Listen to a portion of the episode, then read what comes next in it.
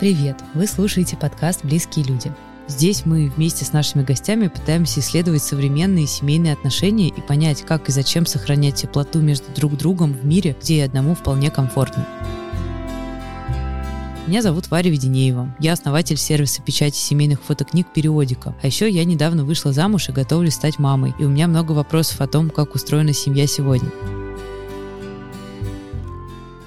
В этом выпуске мы поговорим о том, как появляются семейные кризисы и как их преодолеть вместе с Мариной Травковой, семейным психотерапевтом, супружеским и секс-терапевтом, специалистом по работе с супружескими конфликтами, членом коллегии по этике психологов и психотерапевтов. Марина, добрый день. Да, здравствуйте. Спасибо, что позвали. Я очень рада видеть вас э, гостем в нашем подкасте. Когда мы в начале года думали о том, какие темы мы могли бы поднять в подкастах, мы поняли, что все, что мы делаем в нашем проекте, мы делаем делаем на эмпатии, потому что у нас э, практически нет девушек, которые замужем и у которых есть дети. У меня вот из всех сотрудников есть одна девушка в декрете, две девушки, которые замужем. Ну, одна сотрудница, она разведена, но она, это моя мама, она взрослая, она была героиней тоже этого подкаста. Поэтому мы начали обсуждать, собственно говоря, а почему так получилось, и выяснили, что ну, вот большинство девчонок, которым там от 25 до 35, они просто не понимают, зачем нужна семья. Ну, то есть у них какие-то разные есть представления о взаимоотношениях, ну, разные формы, там есть гражданский брак, просто встречаться, открытые отношения. То сейчас этих форм, их миллион. И никто не понимает, зачем жениться, если все разводятся. И одновременно с этим мы сделали опрос на нашу аудиторию. У нас достаточно лояльная аудитория, это порядка там 100 тысяч человек, но в вопросе приняло участие, ну, может быть, человек 300. И это девушки, активные жительницы мегаполиса, то есть они там в семьях своих отвечают как раз там там, за планирование путешествий, за то, что кому дарить, а, за какую-то активную жизненную позицию. И как раз такие у нас вопросы всплыли от девушек, что размытое понятие семьи, отсутствие понимания, зачем строить серьезные долгосрочные отношения. А те, кто оказался в этих отношениях, они начали говорить про размытые зоны ответственности между ролями и страхи перед, ну, ввиду там всяческой нестабильности. Все страхи, которые сейчас также активно в интернете, и это в том числе создает такой тревожный фон. Вот, и я бы хотела с вами об этом поговорить. Я буду говорить на самом деле от себя, потому что вот мне скоро 35, я год назад вышла замуж, и я сейчас э, на седьмом месяце беременности, и вот у меня первый год брака, и я думаю, интересно, почему никто не рассказывал, как это. Я слышала, что есть какая-то теория про кризисы семьи, чего ждать, потому что есть какое-то ощущение, что вот надо выйти замуж, самое важное встретить своего человека, а дальше все будет э, как бы легко. А как с этим быть? то есть как к этому подготовиться, чего ожидать, я не знаю. Хочется тоже узнать и быть к этому хоть немножечко морально готовой. Это просто настолько стало общим местом, да, вот эта история, что, да, брак переживает кризис, но это не означает, что он исчезает, это он меняет формы, что, да, есть вообще тенденция на развод, потому что раньше разводиться можно было, если только ты совсем страдаешь, то есть вот если тебя прям муж прям бьет и в карты проигрывает, да, то тогда уж ладно, развелась, что поделать. Вот, сейчас люди разводятся просто потому, что недостаточно хорошо. То есть хорошо, но чего-нибудь не хватает. Такая тенденция. А сам по себе развод перестал быть страшной катастрофой. И, в общем, и все, все вместе, да, это создает какой-то кластер проблем. Как вы сейчас видите, зачем нужна семья вообще? Зачем строить серьезные долгосрочные отношения? Тут сразу, зачем нужна семья? Есть разные точки зрения на этот вопрос. Мы про это целую книгу пишем вот с моей соавторкой, да, зачем в это все заходить, как там внутри вообще быть и зачем там быть. Но у семьи много разных функций, в том числе она вот такое мини-государство там, то есть регуляция, воспитание детей, разумеется, да, рекреация. Но если говорить о смыслах, наверное, для тех, кто нас будет слушать, самое важное — это смысловая вот эта эмоциональная часть. И когда люди говорят «семья», да, и там, как в моем детстве там в букварях было «семь», я, да, то есть что это единение, что это поддержка, что это тепло, что это люди, которые всегда за себя и тебя поддержат, на которых ты можешь опереться, но что мы знаем далеко не во всех семьях так, но это вот тот идеал и мечта. И, в общем, в психологии тоже, когда мы говорим, что там такое здоровая семья, мы говорим это место, где всем неплохо, всем хорошо, и у всех есть возможность развиваться. И, в общем, даже из этого простого определения сразу растет много разных историй, потому что есть, например, семьи, где, скажем, мужчина зарабатывает, женщина села дома с детьми, и, может быть, она и хотела бы выйти на работу, но вроде бы, да, и мама детям нужна, и муж против, и еще и проще так. И вот она там, так сказать, застревает, и через какое-то время чувствует, что она не развивается, это начинает портить отношения ей, это начинает портить отношения между ними. Но вот этот момент, да, увидеть, что в будущем это такая потенциальная опасность, он часто пропускается. И мне кажется, многие молодые женщины, они как-то смутно, интуитивно чувствуют этот момент и пытаются его избежать через то, чтобы строить отношения попозже, рожать попозже, рожать уже тогда, когда у тебя есть какая-то своя подушка безопасности в виде карьеры, работы, может быть, каких-то финансовых накоплений. И, как мне сказала одна моя подруга, что никогда бы не решилась на двух детей, если бы не понимала, что если что, у меня есть мои родственники, да, то есть вот эта опора не на мужа, а мои родственники, они меня помогут и вытянут. И э, в этом плане семья, она еще всегда на стыке разных да, политических решений, экономических решений. И все это рука об руку с психологическим. И опять мы перестали носить вот эту стигму, что если кто не вышел замуж, не женился, так он прямо все. То есть в отличие от э, какого-нибудь условного там крестьянского быта 18-19 века, где к неженатому мужчине относились с подозрением, а незамужняя женщина это была вообще катастрофа, потому что брак был одним из социальных лифтов, которых для женщин было очень мало. Это был самый так, желательный и одобряемый. Вот и не вышла замуж, это вообще, так сказать, все проклятие. Вот и теперь, в общем-то, этих функций нет, брак не является социальным лифтом, а для многих женщин даже наоборот. То есть э, обслуживание одной себя экономически бывает выгоднее и, э, значит, эмоционально менее энергозатратно, чем обслуживание еще и партнера. Много очень этих женских историй про мужской бытовой инвалидизм, да, когда вот он что-то не умеет, а ты за ним как мама бегаешь, и в доме все одно делаешь. Когда появляются дети, это снова, да, такое ограничение. То есть вот как перестал брак быть социальным лифтом, так, наверное, с тех пор женщины задаются вопросом вопросами, и, и зачем мне это, и какой партнер мне нужен, и что вообще я в этом браке, так сказать, в этих отношениях потеряла и нашла. И это создает вот эту нашу сложную реальность, такую сложную, но интересную. Когда я задавалась вопросом, что я ищу в партнере и зачем мне брак, я нашла ответ для себя, что для теплоты. То есть, в принципе, я построила себе карьеру, мне достаточно безопасно, мне есть на что и на кого опереться, но чего-то мне не хватает в жизни. То есть иногда раз в какое-то время я испытываю, ну, какой-то экзистенциальные уколы одиночества, и мне очень хочется, чтобы рядом был, ну, не знаю, какая-то родственная душа, с которой я могу обсуждать разные вещи, какой-то близкий человек. Я это для себя называю человеческое тепло. Вот я в браке ищу именно это. Я часто среди там своих знакомых слышала в качестве там причин э, развода как раз э, то, то, что вы сейчас упомянули, когда, ну, есть некоторая нереализованность, отсутствие развития со стороны девушки, если она сидит дома и, например, там ставит на паузу какую-то свою активную жизнь. Но вот в моем окружении, может быть, более предпринимательницы, деятельные девицы, они как раз говорят про обратную сторону, что их отношения, ну, даже не брак, ну, какой-то такой гражданский брак, они заканчивались в тот момент, когда э, мужчина также не развивался, но там он этого не осознавал.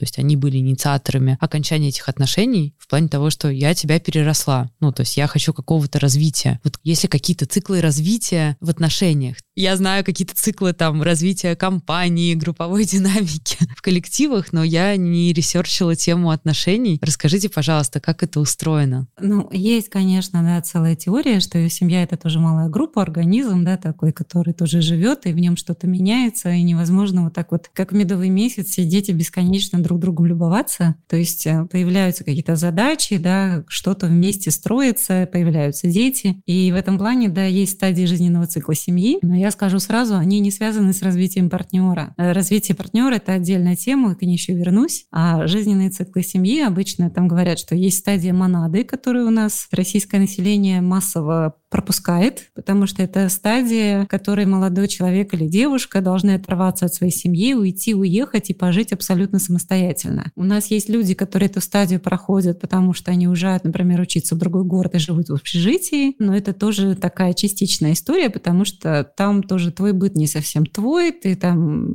не, не являешься человеком, который сам себе ищет жилье, работу. Это стадия монада для того, чтобы узнать самого себя, правильно? Узнать самого себя, вообще оторваться от своей семьи, людьми немножко пожить и понять вообще, кто ты, что ты, куда ты идешь, чего ты хочешь. Вот. И есть, опять же, культуры, где это очень принято, где вот буквально 18, да, и колледж, и дверь закрыли родители. Вот. У нас это не очень принято, и у нас средний возраст отделения съезда, да, молодых людей, девушек, это среднее, да, оба гендера, значит, из родительского, так сказать, гнезда, это 27 лет. И весьма нередко уже потому, что вот человек построил свою пару. То есть вот эту первую стадию у нас часто проскакивают. Соответственно, часто с партнером начинают строить отношения не из вот этого независимого состояния, а из состояния, когда нередко люди себя считают независимыми, но они все еще живут с мамой папой, или мама папа значительно поддерживают финансово. Да? Ну или еще от каких-то моментов жизненных ты освобожден, потому что есть мама и папа. Там собаку твою выгуливают, да, если ты с родителями живешь, а обеды, завтраки готовят, ты это не очень замечаешь. И вроде бы это там не критично, ты можешь и в кафе поесть, но тем не менее есть вот эта вот стирка, да, кто-то помнит о твоих налогах, кто-то может принять твои посылки. Ну, то есть вот это все происходит. И часто люди вот из такого полусостояния или вообще состояния неотделенности да, от родительского перетекают, потому что появился партнер, и раз он появился, то понятно, да, неудобно, и они начинают искать вместе какую-то квартиру, снимать ее, да, или родители искать, как-то организуется какое-то отдельное жилье, и, значит, начинается стадия диады. И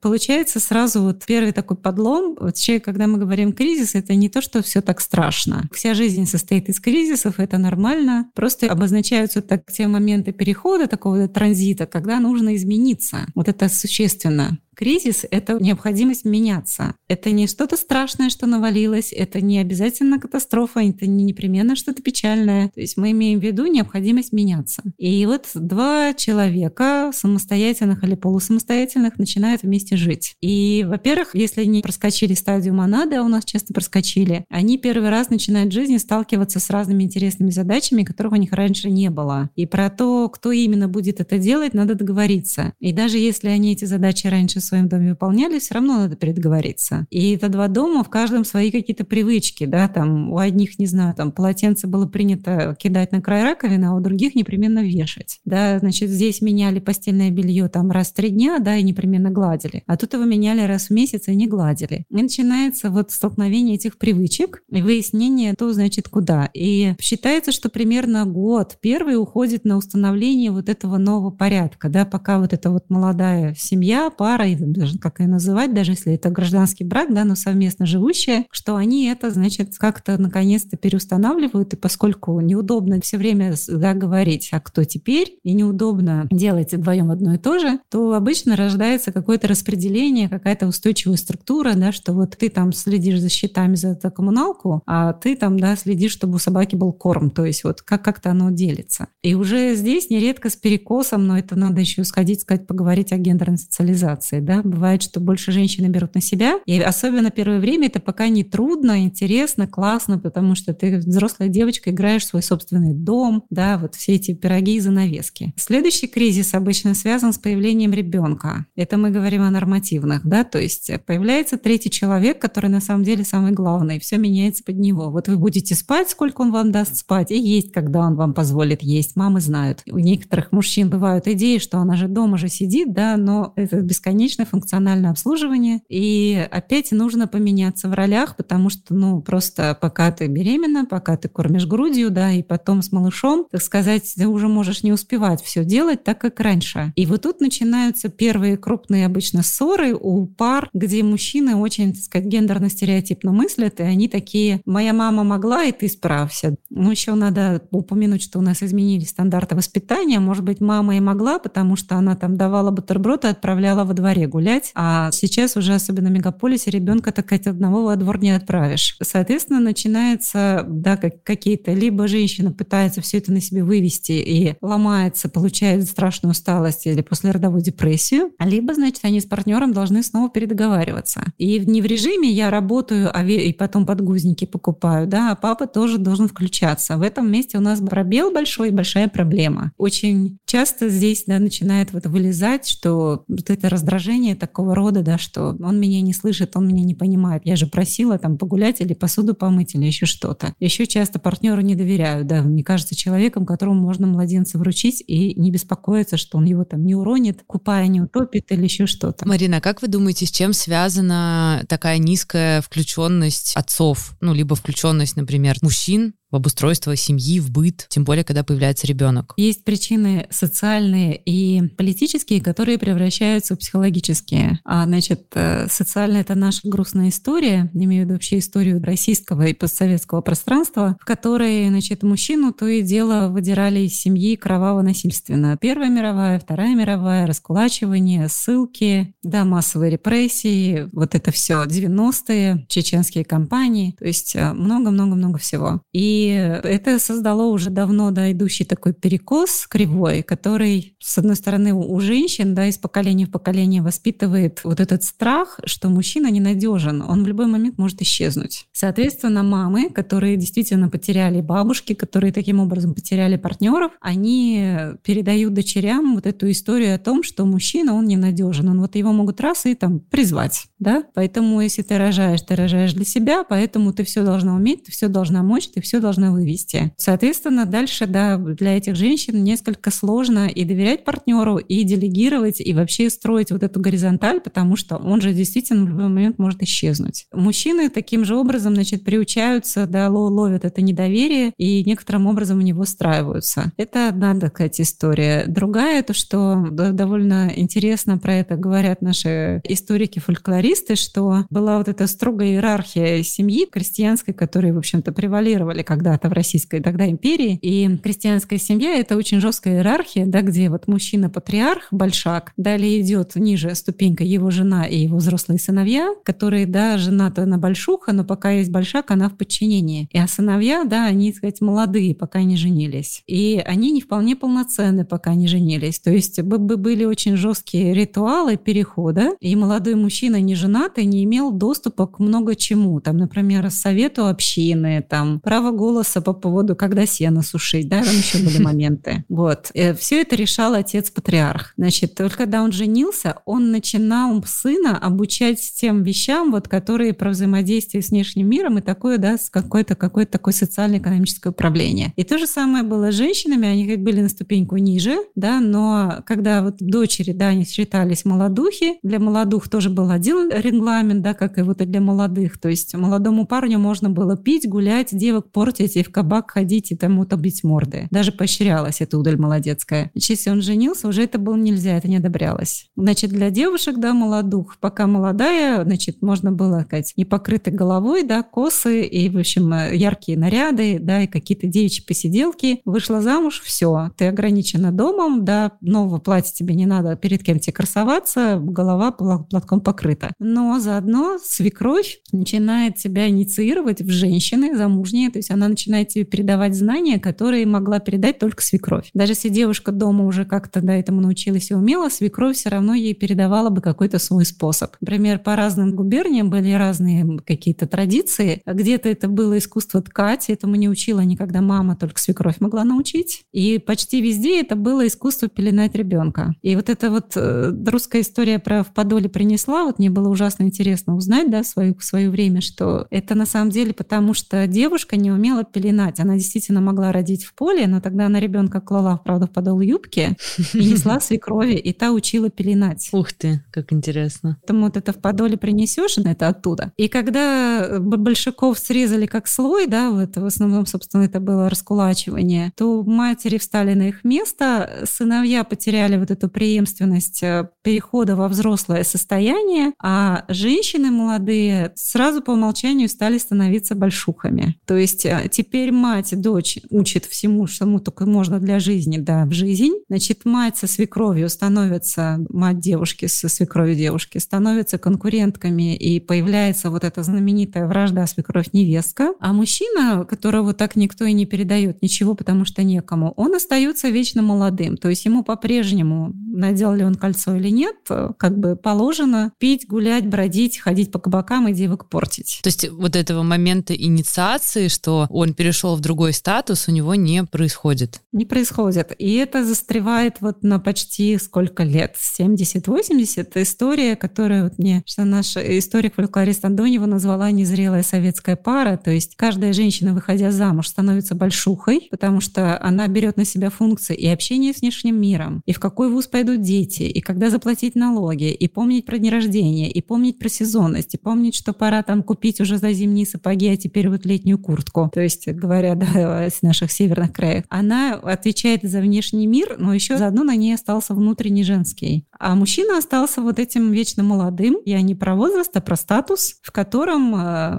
она руководит, с ней надо и бороться, и всякие вот эти, да, шуточки скобрезности про пилящих жен, и от нее бегать, и его удаль молодецкая по-прежнему состоит в том, чтобы ускользать, да, и девок портить, и в кабаках гулять. То есть это мужественно, потому что, да, у него нет мужчины старше, который бы ему передал эту инициацию туда. А что же делать с демографической ситуацией? Например, сейчас она в России патовая, и, ну, как-то же должно там... Совершенно напрасно смешиваем демографическую ситуацию с браком. Это совершенно разные истории, потому что дети появляются да, не от штампа в ЗАГСе. Соответственно, в этом плане государство заинтересовано в том, чтобы просто женщины как можно больше рожали. Совершенно неважно при этом, есть ли у них партнер и будет ли мужчина заниматься воспитанием детей. У нас есть интересный опыт, э, кажется, не соврать, это были 70-е, 60-е, 70-е, могу немножко путаться, но прям был период, когда на уровне вот государственном было принято решение, мужчины, которые, сказать, нагрешили на стороне, были освобождены от необходимости быть вписанными вот в метрики детей, как те, кто их породил. То есть э, это вот э, та самая безотцовщина, то самое время, когда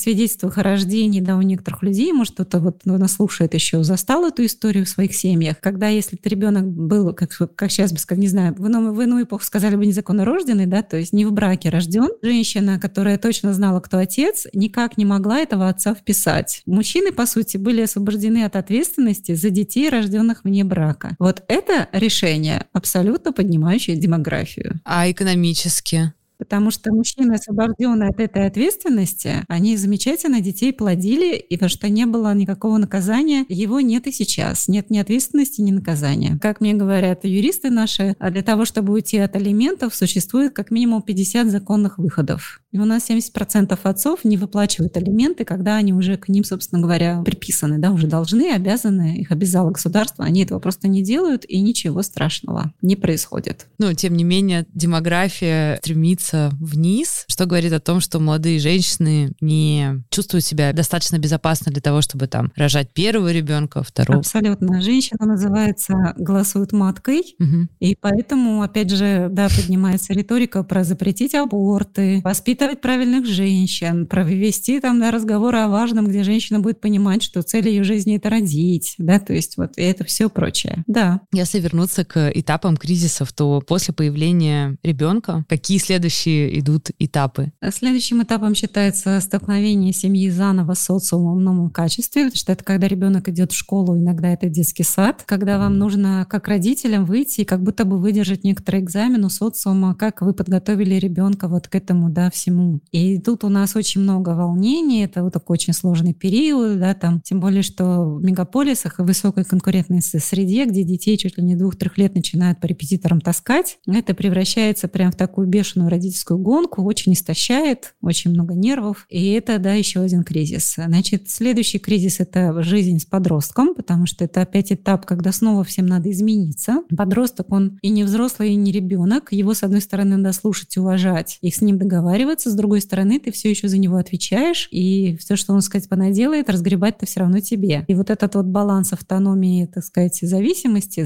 да, и за, заново надо это все всем-всем перестроиться, да, и это занимает сколько-то лет, лет тоже кризисный этап. Потом, значит, кризис, когда дети покидают родительский дом, вы остаетесь снова один на один. И из вот этих вот перетягивающих на себя много внимания родительских задач нужно вернуться к тому, что как жить в партнерстве. Тут опять у нас бывает смазанная история, да, когда старший ребенок э, уже построил семью и подкинул внуков, да, и вы заново занимаетесь внуками, вот, а младший еще с вами, да, и то есть такого разрыва почти не происходит. Но нередко бывает так, что да, все дети подросли, все дети выехали, переехали, и вдруг, да, дом опустел, много свободного времени. Тут часто накрывает, в том числе экзистенциально. Сюда накладывается вот этот так называемый кризис среднего возраста, да, который вот про то, что кто я теперь, когда я выполнил вот эту программу, вырастил, да, посадил дерево, построил дом, вырастил детей, кто я дальше? Потому что мы еще стали долго жить, и у нас там впереди еще там 20, 30, 40 лет довольно, в принципе, качественной жизни, а задачи такие как бы большие выполнены, и что теперь? А я верно понимаю, что несмотря на увеличение длительности жизни, сейчас нам точно предстоит увеличение нашей жизни,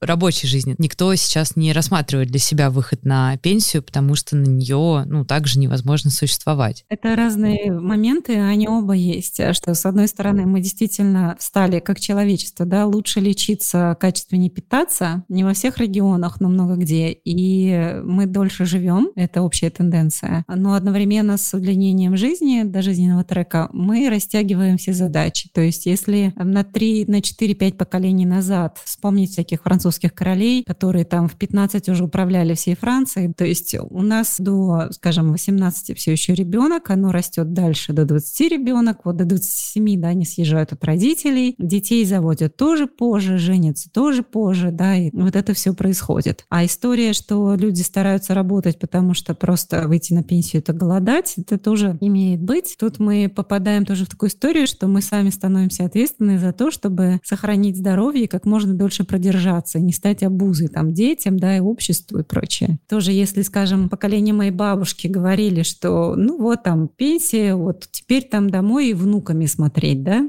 как бы все, карьера кончилась, то теперь там, кстати, условно 55-60, особенно опять в больших городах, ты должна быть молода, подтянутая, и еще, так сказать, и тебя много ждут. В общем, и то, другое имеет плюсы и минусы, потому что всегда есть кто-то, кто не хочет быть дома с внуками, и всегда есть кто-то, кто, может, уже не хотел бы работать. Этот подкаст делает команда сервиса печати семейных фотокниг «Периодика». Если вы услышали о нас впервые или давно знаете, но ждете знак, чтобы попробовать собрать свой уникальный семейный альбом, то вот он. Для слушателей подкаста мы придумали промокод «Близкие» русскими буквами, который дает скидку 10% на первый заказ на сайте и в нашем приложении.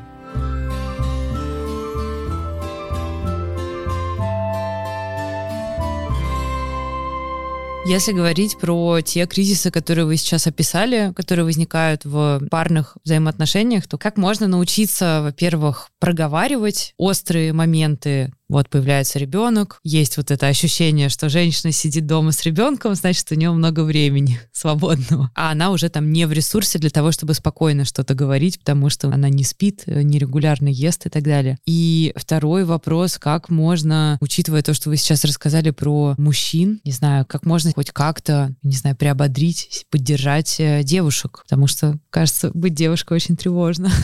Да, всем, наверное, тревожно. А как проходить кризисы, как говорить, я очень за то, чтобы разговор начинался задолго до них, и вообще очень неплохо бы все обсуждать на берегу, и в том числе вот эти общие да, представления о жизни, и причем обсуждать их в деталях, потому что когда молодые люди встречаются, они влюблены, да, и там все вокруг голубое зеленое, и она там говорит, я хочу детей, и он говорит, да, там, конечно. И, и мы часто в этом месте думаем, о, прекрасно, у нас цели совпадают. Вот. Но если задать этот же вопрос не я вот хочу детей, детей, а готов ли ты, например, там... Взять декретный отпуск, да? Да, готов ли ты открыть мне счет и класть на него ежемесячные деньги, пока я буду в декрете, чтобы я чувствовала себя достаточно независимой. А если, например, вы живете, пришли, да, в семью, в жилье его, супруга, там, готов ли ты, да, переписать на меня половину квартиры, чтобы я чувствовала себя в безопасности в случае беременности? То есть вот это вот действительно, да, вещи, о которых надо говорить, и у нас, собственно, я сторонница брачных контрактов, хотя у нас, я знаю, что девушки в том числе очень прям пугаются, как будто брачный контракт — это что-то, что намекает на расставание сразу, а у вас же любовь на всю жизнь до гроба, да? Как так можно? Убивает весь романтизм. У нас буквально выпуск назад был выпуск, посвященный брачному договору и завещанию, где мы также рассматривали вот эти стереотипы, которые есть вокруг. Да, на самом деле брачный договор — это замечательная скрепляющая штука, потому что это увеличивает ценность того, что вы имеете если оба паре знают, что в случае брачного договора они теряют вот это и вот это совершенно точно, да, а не просто на любви и доверии, то, в общем, это на самом деле очень хорошо остужает в определенные горячие периоды, которые, в общем, ни одна семья не избежит. Поэтому это довольно хорошая история, и про нее надо говорить. Вот. Э, перед тем, как завести детей, говорить о том, да, как будет выглядеть уход за ними и готов ли кто-то по ночам вставать, и вот это вот прочее, я считаю, что должно быть до. И я еще здесь призываю не думать, что партнер потом изменится. То есть если он уже сейчас э, не очень, так скажем, вам подорвался помогать, то, в общем, вряд ли оно случится. Я в этом месте вспоминаю всегда ужасно печальный, на мой взгляд, факт. Это давно-давно замечено, что разная очень картина у мужских и женских тюрем. Дни посещений, да, у мужских тюрем толпятся мамы, сестры, жены, невесты, а у женских пусто. И я знаю, что это страшная мысль, да, но просто спросите себя, если вы вот будете вдруг недееспособны, очень сильно заболели, не дай боже, что-нибудь случилось, как вы думаете, поведет себя партнер? И не думайте, что он изменится. Если сейчас этой заботы нет, вряд ли она появится потом. Помогает, конечно, смотреть, да, ну, на ценности семьи, в которой человек вырос. Потому что если он, хоть там был папа, который понимал, ухаживал и включался в детей, то вероятность, сказать, повышается, хотя это не гарант. Быть вообще кем-либо в современном мире, в принципе, сложно и страшно, да, но про это все надо разговаривать. А по поводу, как мужчинам включиться и начать помогать, тут я, конечно, произнесу, хотя у меня есть некоторый внутренний скепсис, который говорит, что те, кто будут это слушать, наверняка уже хотят включаться и что-то пытаются делать. Но самое простое — это спросить, конечно, партнершу, что я могу сделать. На уровень выше задача — это просто посмотреть, что в доме вообще делается и происходит, и не по ее просьбе, да, самому взять на себя какие-то моменты. У нас там в том числе гуляют по интернету всяческие списки домашних дел, можно посидеть, посчитать, кто что делает, можно подумать, кто что еще мог бы делать. Не считать, что если вы на работе пришли домой, вы устали, а она дома с ребенком сидела, потому что с ребенком это работа 24 на 7, все три смены. Соответственно, включаться, да, и давать ей отдыхать. И, к слову, мы знаем точно благодаря исследованиям, что а, там, где отцы включаются в младенцев сразу, в будущем, да, и лучше и гораздо быстрее происходит восстановление сексуальной жизни и ее качества, и крепче связь отцов с детьми, и больше супружеского доверия. И женщины чаще инициируют секс, потому что, да, они партнеров действительно чувствуют любовь и признательность и хотят. Вот. И вообще в целом, что один лишний час сна в неделю, по-моему, повышает женскую сексуальную активность там что-то на 12-13%, да, банально. Поэтому, если нас слушают мужчины, если они ловят себя в ситуации, когда они чувствуют чувствуют себя несколько растерянно обиженными, что появился ребенок, и я будто бы отодвинут в сторону, то, Кать, мой призыв, он состоит в том, что так не будьте в стороне, подойдите, возьмите на себя да, какие-то заботы об этом ребенке, возьмите его хоть на час на руки, дайте вашей жене, не знаю, сбегать в парикмахерскую, выпить вина с подругой, она вернется к вам другим человеком, который вспомнит, что она женщина, которая будет чего-то хотеть, в том числе, возможно, заигрывать с вами. Не будьте здесь пассивными наблюдателями, не воспринимайте себя как еще одного ребенка в этой семье. То, что вы говорите, это очень ценно. Я, опять же, наверное, через свой опыт хочу сказать, что я из неполной семьи. Меня растила мама, которая там работала, чтобы иметь возможность оплачивать все, что мне нужно, кредит за квартиру, курсы и так далее. И я переняла эту модель в плане какой-то внимательности. Я чувствую, что мне самой не хватает. Я бы хотела быть более внимательным партнером в своих отношениях и более внимательным человеком в принципе. Я не знаю, как этому учиться. То есть я хорошо умею, наверное, ориентироваться в каком-то таком материалистичном мире. Я могу зарабатывать деньги, я могу вести переговоры, я могу покупать и продавать акции. И мне кажется, я, ну, наверное, похожа на многих девушек и мужчин в мегаполисах, но я действительно хотела бы действительно учиться быть более внимательной. То есть то, что вы сейчас говорите, мне кажется, оно касается не только мужчин, но и девушек тоже, таких карьероориентированных. Это тоже такой вопрос, связанный с уязвимостью. Как просить об этой помощи партнера, родственников, если ты вообще не привыкла просить о помощи в принципе. То есть ты всегда привыкла справляться сама, нанимать какие-то услуги, сервисы, и ты даже не знаешь, как можно быть в слабой позиции. Хотя быть в слабой позиции — это, наверное, тоже нормально. Ну, Здесь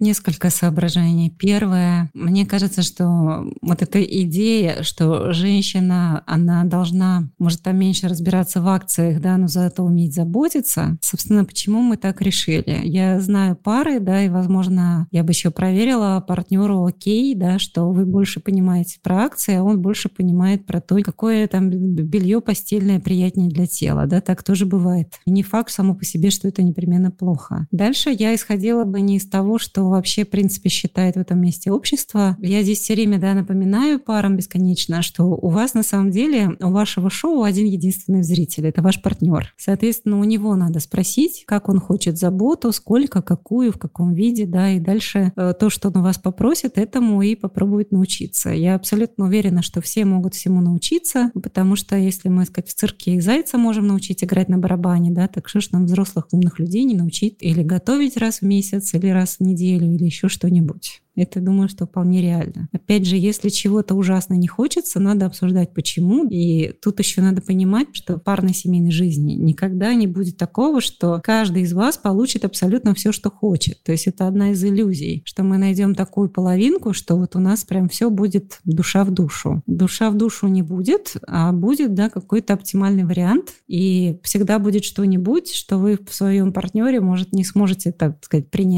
но это не помешает вам его любить. Да, это вот называется двойной оптикой. Там, когда люди говорят, ой, он иногда такой занудный, да, и вот анекдоты его жуткие, да, вообще нет чувства юмора. Но я его люблю не за это. Есть еще много чего, за что я его люблю. Вот это важно. То есть, когда мы желаем, чтобы партнер да, стал для нас каким-то идеальным всем, это не очень реальные вообще запросы, да, тут надо как-то приземлиться. А как скорость жизни, которая Поправьте меня опять же, но как будто бы вот сейчас кажется, что темп жизни, он в разы выше, чем он был поколение назад. И, наверное, он и будет дальше выше. Из-за скорости коммуникаций. С одной стороны, я сама себя на этом ловлю, что я не разгружаю вагоны. Просто было, у меня там могло быть четыре встречи за день рабочих. Ну, я попереписывалась в чатах. Потом я думаю, кажется, у меня было 200 чатов. Я думаю, что объем информации за день это как будто бы там чтение книги. Но она еще такая разорванная странное, что я не одну книгу читаю, а типа 20 разных. Я пока не понимаю когнитивно, как это меня истощает. Ну вот мне кажется, что это тоже такая проблема современности. И получается, что оба партнера существуют в таком инфопространстве, и они, наверное, просто устают. То есть вот даже сил вечером поговорить, услышать друг друга и оказать друг другу какие-то акты заботы не остается. Каким образом в паре либо в семье можно вообще начать разговор о том, что давай, может быть, откажемся от каких-то вещей, которые нас истощают, чтобы мы могли жить более качественную жизнь, возможно, чуть менее быструю. Да, это совершенно верно. Жизнь не убыстряется, за задачей наваливается инфопоток просто какой-то какой-то невероятно оглушающий. Даже просто среднестатистический человек, проходя по большому городу, видит за, по-моему, один день 400 рекламных щитов, которых, в общем-то, я не хотел видеть. Все это лезет в голову, от всего этого мы устаем. По поводу как, но это все-таки, опять же, словами через рот. И я думаю, что здесь каждому нужно сесть и подумать, вот на что утекает все это время и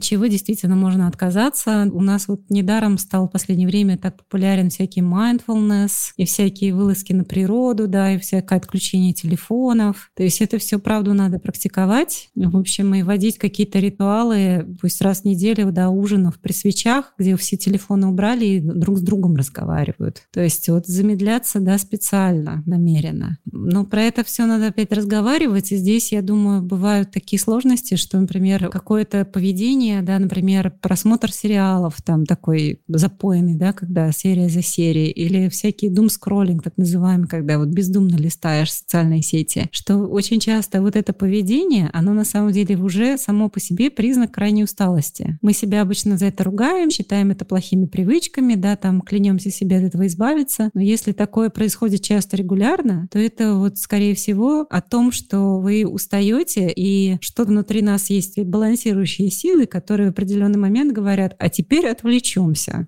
да, раз ты не отдыхаешь иначе, будем отдыхать вот так. Те люди, у которых, значит, железная сила воли, и которые себе так отвлекаться не разрешают, а продолжают работать, работать, делать, делать, их эти балансирующие силы укладывают по-другому, они заболевают. Я думаю, мы все знаем такой жизненный момент, когда он такой напрягся, сдал китайский за три дня, да, на четвертый заболел. Ну, либо это вообще грозит э, таким выгоранием, когда ты теряешь да. всяческий вообще смысл, и тебе нужен отпуск длиной в несколько месяцев, чтобы вообще восстановить себя. Совершенно верно. А что помогает парам? Иногда там один партнер может проникнуться mindfulness практиками, а другой нет. То есть как можно это потихоньку внедрять в свою семью, если вот действительно частая история — это просмотр сериалов и дум-скроллинг. И кажется, что это отдых. Когда вы для себя установили, да, и определили, что вы делаете, что вам помогает, вы можете партнера в это приглашать. Для этого его надо будет, конечно, немножечко соблазнить, да, и не звучать критически. Не серии, да, опять засел за сериал, лучше пошли со мной йогой заниматься. Вот тут такая творческая задача его привлечь, да, объяснить, чем это хорошо, договориться, установить какую-нибудь систему призов, да, что если вы там, не знаю, за неделю три раза встали на коврик, вы, вы там что-нибудь себе покупаете, что давно хотели, да. При, приставку. Да, это сурово, конечно. Марина, есть ли вообще такой момент точки невозврата, когда, ну, уже все умерло, нет смысла, нет ни желания что-то там с партнером обговаривать, и люди принимают решение о разводе? Этот вопрос тоже часто волнует всех наших читателей, и меня он тоже волнует, потому что, ну, вот к своим там почти 35 я вижу, какое количество моих знакомых пар уже развелись, кто-то даже по два раза. И это, конечно, ну, не добавляет веры и надежды в возможность э, счастливого построения какого-то вот совместного быта. Очень тяжело после этого восстанавливаться. Я бы начала с того, что давайте немножко реабилитируем развод, да, потому что не надо на него смотреть как на жизненный провал и какую-то неудачу. Развод — это, слава тебе Господи, отвоеванная нами совершенно нормальная практика, чтобы два человека, которые друг другу не подходят, или, как вы говорили, вот выросли в разные стороны, прекратили друг друга и окружающих мучить. То есть э, мы знаем, что даже пары, которые там там вместе по 40-50 лет, и они счастливы, да, были такие исследования, когда вот этих людей брали интервью и проверяли их, что они действительно удовлетворены очень своим браком. И даже эти пары говорили, что это только внешне выглядит как один брак, внутри, да, мы прошли через 4-5 кризисных этапов, просто нам вот так повезло, мы в каждый следующий брак вступали с тем же самым человеком. Какая интересная концепция. Абсолютно. И я уверена, что она реальна для всех нас, потому что вы можете пойти и спросить у кого угодно, кто вам кажется счастливым в очень долгом браке, спросите, всегда ли там все было гладко. Как правило, тоже люди, долго находящиеся в отношениях, тоже говорят, что у нас всегда был период, когда мы чуть было не. Но потом мы как-то снова друг друга нашли, услышали, перестроились, переделали, да, вот я изменился, он изменил, мы, значит, снова стали быть вместе. А кто-то пойдет в новые отношения уже с другим человеком. Или вообще ни в какие не пойдет, если не захочет. И, в общем, это все для меня, в принципе, равно неплохие истории. Это раз. Два, у нас есть всякие знаменитые исследование вот Джона Готмана, самое, наверное, известное, про предикторы. Значит, он уверяет, что с точностью 90% он, значит, может сказать, разведетесь вы или нет, еще в какие-то просто первые недели или месяцы вашего общения. Точнее, не вашего общения, а за неделю наблюдения за тем, как вы общаетесь. Можно уже сказать, вы, насколько вы близки к разводу. То есть, соответственно, по нему да, есть такие, сказать, вредные советы, когда если хотите развестись, сделайте вот так. Чем с более громкого или интенсивного голоса или с интенсивной интонацией начинается ваш разговор, тем больше у него шансов кончиться ссорой. То есть есть разница между тем, что я говорю, меня огорчило, что ты не помыл посуду, и тем, что я говорю, опять посуда. Да? И вот эта интонация, она ловится на раз, два, три. Чем больше вы используете ярлыков и лейблов, да, и говорите человеку какие-то, ну, типа, ты дурак, чокнутый, что ли, да, сумасшедшая, там, вся в мать, еще что-нибудь. То есть чем больше звучит этого ярлыкования такого, тоже тем, сказать, выше ваши шансы развестись. Значит, а, если у вас есть дивная манера игнорировать другого, да, вот так что называется такая стенка, это когда один вам говорит, а тот говорит угу, и ничего не делает, или вообще разворачивается, уходит, да, то есть при вот таком длительном игнорировании тоже вы замечательно катитесь в ту сторону. Значит, обесценивание, да, когда партнер вам говорит, что у меня болит голова, а вы ему говорите, ой, ну подумаешь там, я тоже тут два дня схожу с головной болью, да, вместо вот как-то пожалеть. Любят такое, да, люди там. Женщина говорит, ты меня говорит, достала, ты это делаешь сто тысячный раз. Ну да, тебя это достало, потому что ты истеричка, да, тут и обесценивание, и ярлык, и, в общем, все-все красиво. И вот такие, сказать, практики, они хорошо и гарантированно ведут к разводу. И поэтому по поводу э, сохранять отношения, я очень всегда знаю, что, опять же, чаще слушают женщины, большинство, кто очень, значит, про все это переживает, тоже женщины. Очень не хотела бы, чтобы это превращалось в историю, в которой женщина из всех э, сил танцует танцы с бубном, пытаясь исправить ситуацию с партнером. Если партнер вам не отвечает со своей стороны усилиями, то ваши танцы с бубном, в общем-то, будут, наверное, скорее всего, бесплотными. Марин, я знаю, что у вас есть курсы, которые вы делаете для пар. Также я заметила энное количество литературы, которая сейчас там издается нашими издательствами про то, как разговаривать в паре, там «Обними меня крепче». Насколько, например, к семейному терапевту есть смысл обращаться превентивно, либо есть ли какие-то превентивные практики, ну, то есть не то, что пойдем к семейному терапевту, а вот что-то чуть более легкое, что научит обоих партнеров в паре разговаривать на сложные темы. То есть это же тоже навык, который ну, не сразу появляется. Либо, не знаю, какие-то практики, похожие на терапию, либо, ну, действительно, там, семейная терапия. Хорошо ее делать превентивно, просто чтобы, не знаю, не раз в неделю, раз в месяц, но это там хороший метод, например. По поводу превентивности у нас в семейной психологии наработаны какие-то, да, программы, тренинги, которые позволяют часто, да, на пороге вот совместной жизни какие-то сложные моменты, вещи обговорить. Там обычно, да, фигурирующие темы — это как мы будем ссориться, как мы будем мириться, как мы будем разговаривать о сложностях в сексе и еще пара других. То есть такие общие ценности жизненные, да, какие-то лимиты, то есть вот это все обговаривается, обсуждается. Есть э, идеальная история, это чтобы все, о чем мы говорим, входило бы в секс-просвет в школах. Это название секс-просвет, оно все время всех сбивает, как будто бы это про секс, но на самом деле это про отношения. Это про как понять, чего хочешь, как сказать нет, как свои границы, да, соблюдать и при этом, сказать, уважать уважать границы других, как контактировать. Ну вот вы упомянули даже те вопросы, которые желательно до брака обсудить, чтобы девушка задала вопросы там, а как э, мы будем проходить через мой декрет, а готов ли ты мне переводить какую-то сумму денег? Это тоже вопросы, которые без практики, ну, крайне сложно вот сюда подступиться. Много вопросов, вопросы здоровья, да, готовы ли мы регулярно совместно обследоваться, да, готов ли ты принести справки, прежде чем мы вообще начнем половую жизнь, как он относится к контрацепции, если у вас, скажем, уже уже трое детей вы больше не хотите, а контрацептивы вам нельзя, готов ли он сделать вазоктомию? То есть много-много-много. И вы много чего узнаете, в том числе и вообще об общем уровне вашего партнера, да, и определенных моментах. Вот это все надо говорить, а не стараться просто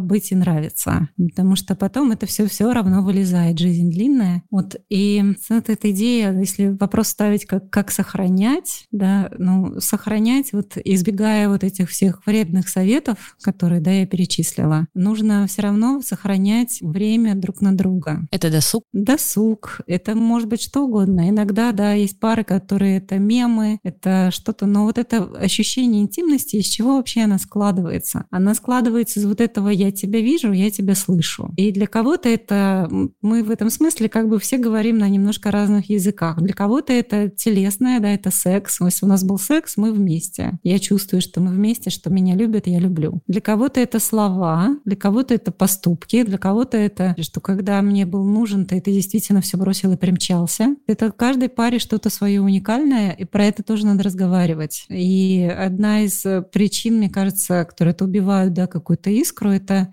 когда уходим в быт, уходим в детей, превращаемся в такой хорошую функциональную команду, которая все это обеспечивает. Там дети умыты, собака погулена, полы надраены, на друг друга действительно сил не осталось, разговоры это затратно, лучше сесть сериал посмотреть, если такой вид интимности вместе сериал посмотреть, да, но на что-то большее уже нет. По поводу превентивности, да, все-таки. Я хочу сказать, что далеко не всем парам непременно, вот, мне кажется, тут не нужен терапевт, чтобы обсудить кучу этих важных вопросов, тем более, что у нас, правда, есть да, очень много хороших книг, которые можно вместе читать. Может, вы еще, сказать, сделаете мануал для пар, вступающих в отношения, да, о чем поговорить, потому что такие мануалы есть, можно его, сказать, довести до ума. Но я очень призываю пары, у которых сложности начались, не тянуть, потому что средний срок обращения к психологу, супружескому терапевту, кризисному терапевту за помощью спустя 6 лет после появления проблемы. И люди часто приходят в состоянии вот уже последнего, последней стадии, да, когда вот, ну, вы уже нам просто скажите, живо ли тут что-нибудь еще. И вот тут все время думаешь, где же вы были 3-4 года назад, да, когда это только начиналось, когда были силы, когда было еще много позитивного какого-то фидбэка, и все это действительно можно было, да, иначе развернуть. Ну вот люди,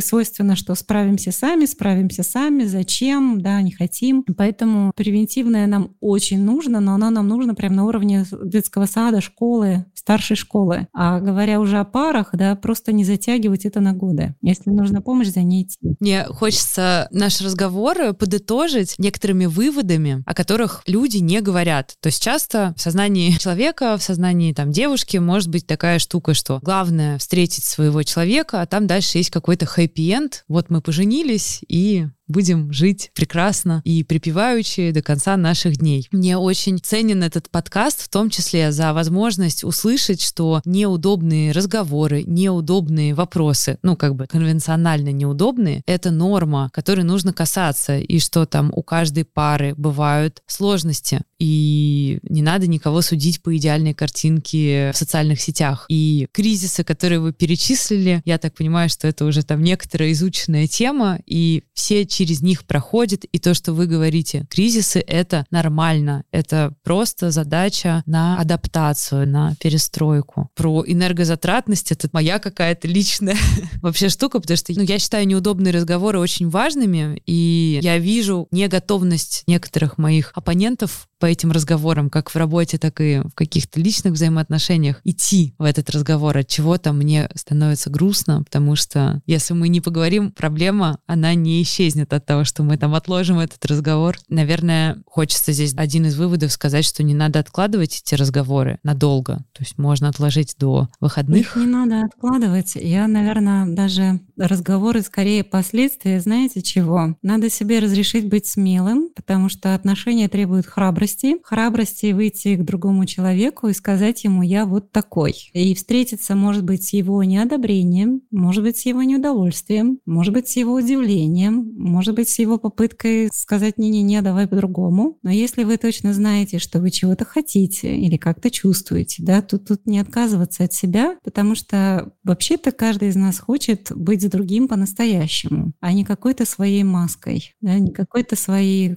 псевдоличностью, которую вот можно притворяться, но притворяться в близких отношениях очень тяжело. Поэтому мы хотим действительно кого-то. Что такое свой человек? Человек свой, если в том числе вам не сложно с ним обсуждать такие вещи. От деторождения до эвтаназии. То есть э, если вам это сложно с ним обсуждать, то это повод задуматься, почему. Потому что вы его боитесь, потому что вы боитесь его потерять, потому что если вы будете, он будет знать, что вы думаете, он вас разлюбит. Вот это тот самый опасный скользкий момент, где вы немножко отказываетесь от себя. А самые, так сказать, невероятные, глубокие, интимные переживания нас настигают в отношениях, где мы можем быть собой, и другой человек нас принимает.